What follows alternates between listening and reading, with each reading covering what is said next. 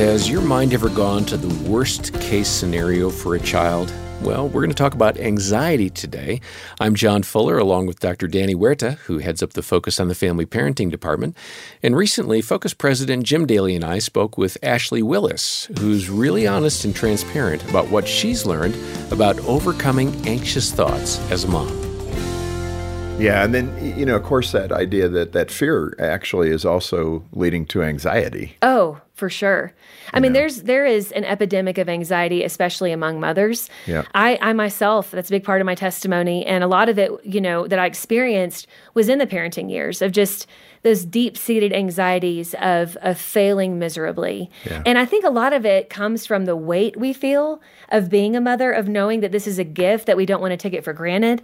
Um, and that's a good thing. We do need to know, like God gave us these kids. It's a big role that we're filling.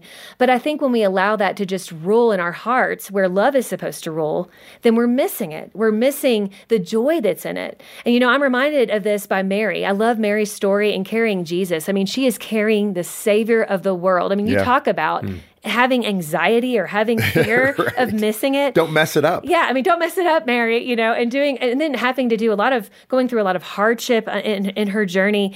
And I'm reminded of this because I think about you know after she delivered Jesus, you know, having no place to deliver him except around the animals. The first visitors, you know, are shepherds, people she didn't even know, and they're probably stinky. I mean, I'm a person who's very, like, I have a strong sense of smell, and I think about the animal smells and like the shepherds and all the stuff. And here she's trying to give birth, and Yeah. it's really not ideal. And I think about all the the things that she could be anxious about. She could be worrying about the germs. She could be worrying about the future, whatever it is. You know, it not going perfectly because she's carrying Jesus. But it says that you know Mary treasured up all these things. That she looked at all this. She treasured up all these things in her heart and she pondered them often. Mm. And she actually, in the Bible, she's recorded of doing this twice. The second time she does this is after they lost Jesus for three days and then find him among the scribes. And it says that she looked at her son learning, you know, probably her first glimpse of his ministry, of Right. seeing him become the man, you know, the, the man he's becoming. And it says, she treasured up all these things in her heart and pondered them often. So, two very stressful moments. And I just, I look at that as a mother and I think we can really, really learn a lot from Mary because she must have understood God's peace. She understood that, yes, there's chaos in this life. Yes, there's imperfections in this life. But really, when we surrender it all to God, when we trust that God is really still in control and he has, you know, our our best in his heart, like he wants good things for us and he doesn't waste our pain, that we can have his peace, that we know we're in good hands and we can treasure it up. I love that term treasure it up because that's what we need to do. You know, even in our failures, when we can laugh about it and we can look back and be like, man, that was that was a really tense moment and treasure it up or the little the little glimpses of our kids becoming the person, you know, that God has created them to be. Just treasuring up those moments is so important. Ashley, one of the things, i- i- it must be the journey, the voyage of the Peace Pirates changes a little bit with age. So when you were the preschool mom, that had to be a little different from the teen mom. So describe that as a mom of preschoolers. What are some of those Peace Pirates? What do they look like? Oh my goodness, it is so different because you're facing different trials and issues and you know as a as a, a mom of toddlers, I think that a lot of the peace pirates come down to just being exhausted. I mean, Right. they're just exhausted. And this is where I do see mom, mommy martyrdom come in a lot because it just requires they require so much of our time. Right. And it just it just takes all of that time. It does. And then you just kind of wither into bed. You do, yes. I just need some sleep. and you're like, I don't even know what day it is. And Yeah. you're walking around and you have something nasty on your shoulder from feeding and you didn't even know it. You know, you're just kind of like, I'm just in the trenches. Especially bad when you're at the grocery store and that happens. What is Yes. that? I've had that happen. Jean had that happen. oh my goodness, too many times. And you have no idea. And you're like, did someone not see this? Could they just kindly tell me?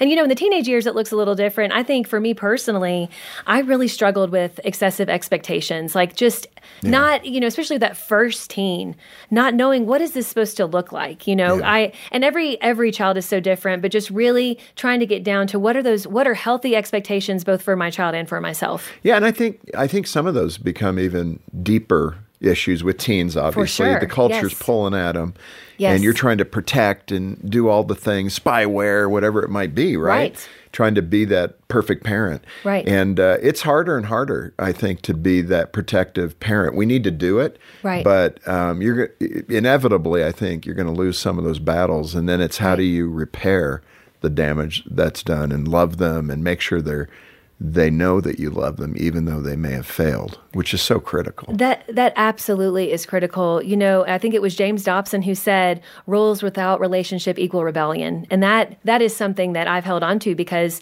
I don't want my kids to rebel against me and and even more so, I want to have a good relationship with them. And so I've had to remind myself of this a lot as a parent and especially with teens.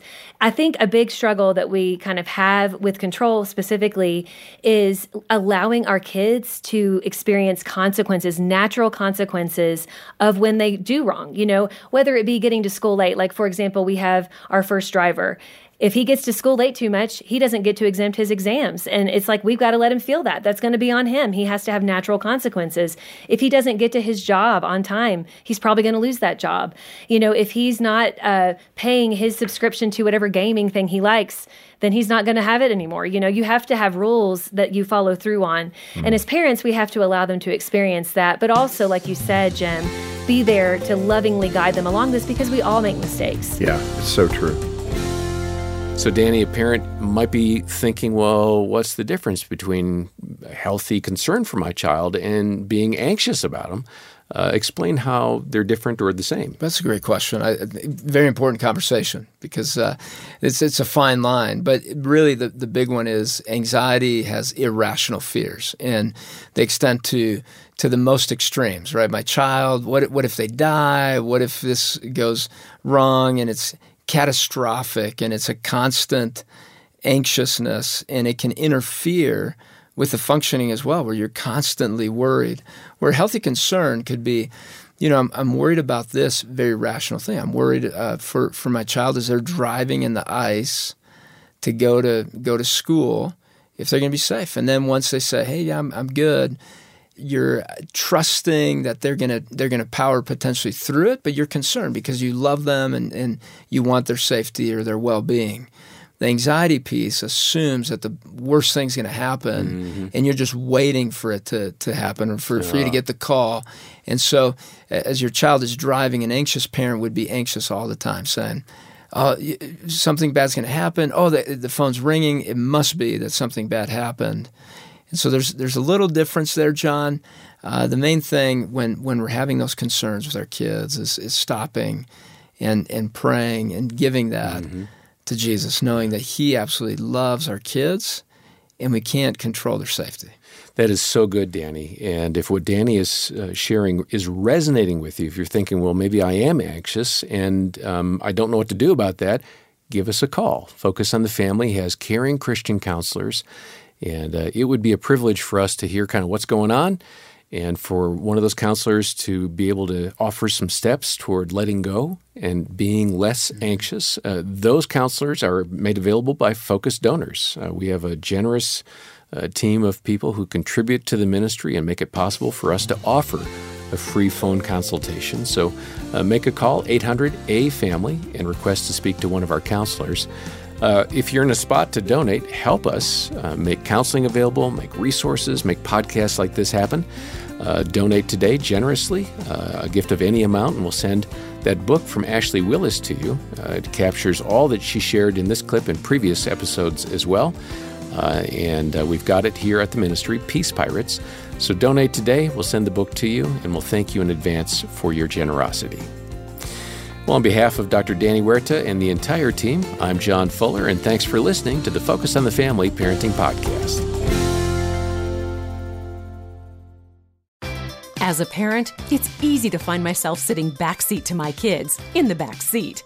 It's tough to be a step ahead, and full honesty, I'm pretty hard on myself when that happens. But I've found Practice Makes Parent, a podcast from Focus on the Family, hosted by Dr. Danny Huerta and Rebecca St. James. It helps me be more intentional and not feel alone when things get tough. Everything they share is practical and well practiced, and I can use it right away. Listen to Practice Makes Parent wherever you get your podcasts.